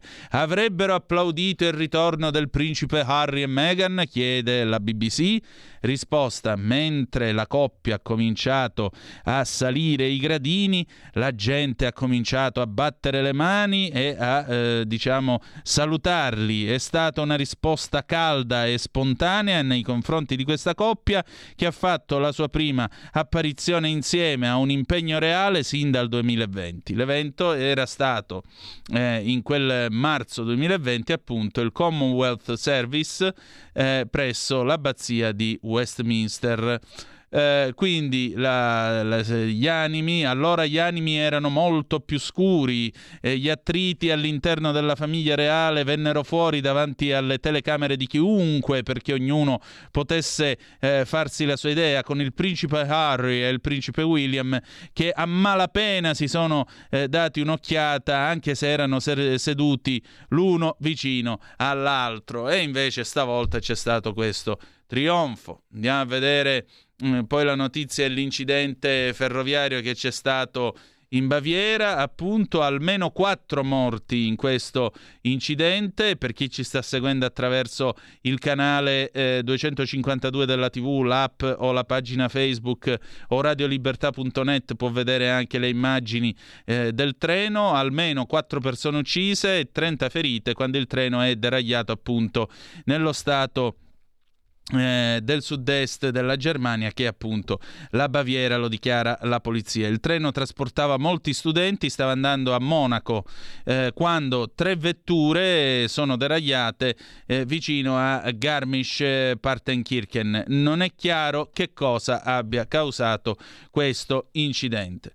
L'N P R, ecco qua, qui ci sono eh, i principali cambiamenti nel racconto ufficiale della sparatoria di Uvalde. Sapete che eh, questo eh, grave omicidio, questa grave sparatoria di massa, ventidue morti, tra cui due maestre e tanti ragazzini tra sette e dieci anni, è ancora oggetto di, eh, in, di indagini. Mm, dice sostanzialmente eh, il governatore del Texas eh, Greg Abbott che ci sono un sacco di cose che sono state dette a proposito di questa sparatoria, alcune sono corrette, altre sono sbagliate, e in particolare qualche giorno dopo eh, Abbott ha anche ammesso di eh, essere stato ehm, diciamo eh, confuso dalla polizia eh, in merito alla risposta che la polizia ha dato alla sparatoria, perché sapete che la polizia ha aspettato circa quaranta minuti prima di fare irruzione dentro la scuola e dentro la eh, e dentro la eh, classe. Mm, la polizia ha esitato prima di sparare allo sparatore. Eh, de, si sono, sono venute fuori delle domande, degli interrogativi a proposito del mm, tempo, eh, della sincronia, del fatto de, del, del, diciamo così, del tempo impiegato dalla polizia nell'attaccare, assaltare e fare irruzione nella classe e poi uccidere lo sparatore. Perché? Perché poi ci sono state, sono venuti fuori dei video e delle testimonianze che mostrano appunto dei parenti disperati che pregano e chiedono in ginocchio agli agenti di polizia di andare a colpire eh, lo sparatore e quindi di fare irruzione. Andiamo a vedere la Deutsche Welle. Eh, Zelensky indica la vittoria nel momento, in cui, nel momento in cui la guerra arriva al suo centesimo giorno. Eh, nel momento in cui la guerra tra Russia e Ucraina arriva al centesimo giorno, il presidente Volodymyr Zelensky ha detto che si aspetta che i partner occidentali invino altre armi ancora più avanzate per difendere il suo paese. Quindi Zelensky vuole arrivare alla vittoria o niente. La TASS da Mosca. I diplomatici, diplomatica russa insiste sulla necessità del dialogo per evitare la terza guerra mondiale.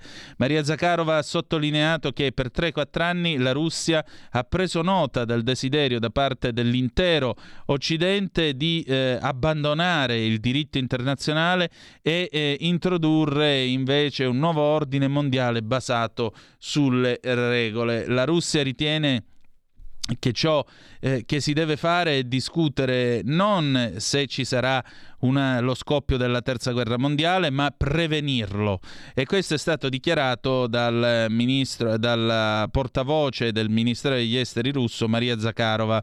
È possibile una terza guerra mondiale? Forse sta già eh, iniziando, è già iniziata? Che forma assumerà? Questi sono argomenti che molti stanno discutendo. Anziché parlare della terza guerra mondiale, forse dovremmo parlare di come prevenirla, ha detto nel corso di una conferenza stampa. Eh, la Zakharova ha anche eh, posto l'accento sul fatto che per anni Mosca ha indicato che eh, le, il diritto internazionale, le Nazioni Unite dovrebbero, avrebbero dovuto servire come rete di sicurezza contro una terza guerra mondiale. Siccome sono state create a seguito della seconda guerra mondiale come garanzia per evitarne una terza, in un modo o nell'altro, stavano facendo il dovere, il loro lavoro, per cui erano state ideate. Ma la Zakharova ha sottolineato che per tre quattro anni la Russia ha preso nota del fatto che l'intero Occidente ha voglia di abbandonare il diritto internazionale e introdurre invece un ordine mondiale basato sulle regole, sugli ordini. Questo è estremamente pericoloso perché implica una dittatura di un gruppo di, paese, di paesi che come tali quindi minacciano di rovesciare il, eh, diciamo così, la situazione, di bila- la situazione politica mondiale e rendono impossibile per altri paesi perseguire i loro scopi. Eh, ogni nazione ha il diritto eh, a una politica sovrana stra- estera e interna, ha il diritto di difendere legalmente i propri interessi, ha il diritto di sviluppare la propria economia, difendere i diritti umani, Eh, il diritto alla protezione e anche il diritto alla propria sicurezza. Quando un gruppo di paesi prende il potere o aspira a prenderlo, possono nascere una serie di problemi. Noi abbiamo provato a dire alla comunità mondiale eh, che questo stava accadendo in ogni modo e eh, diciamo così abbiamo cercato di far capire a tutti che la dittatura di un polo, di un gruppo di nazioni sia impossibile e porterà a conseguenze distruttive. Questi ci hanno ancora l'idea delle conseguenze e continuano a terrorizzare la gente. Andiamo avanti. Eh, vediamo un po' che cosa dice Ginoa. Ginoa: Biden spinge il Congresso ad agire sulla violenza da armi da fuoco in mezzo a tensioni eh, di ambo le parti. E adesso il Paese della Sera. Il Paese della Sera, la rassegna stampa italiana di Zoom. Ecco il video dell'intervento dei Vigili del Fuoco all'incidente che c'è stato questa sera a Roma Prenestina al Frecciarossa Torino-Napoli. Non ci sono stati né morti né feriti, per fortuna. Vediamolo. Ecco, abbiamo, abbiamo la pubblicità, già che ci siamo, perché io l'avevo già aperto, ma ahimè nel rimettere play è partito. Ecco qua, vai!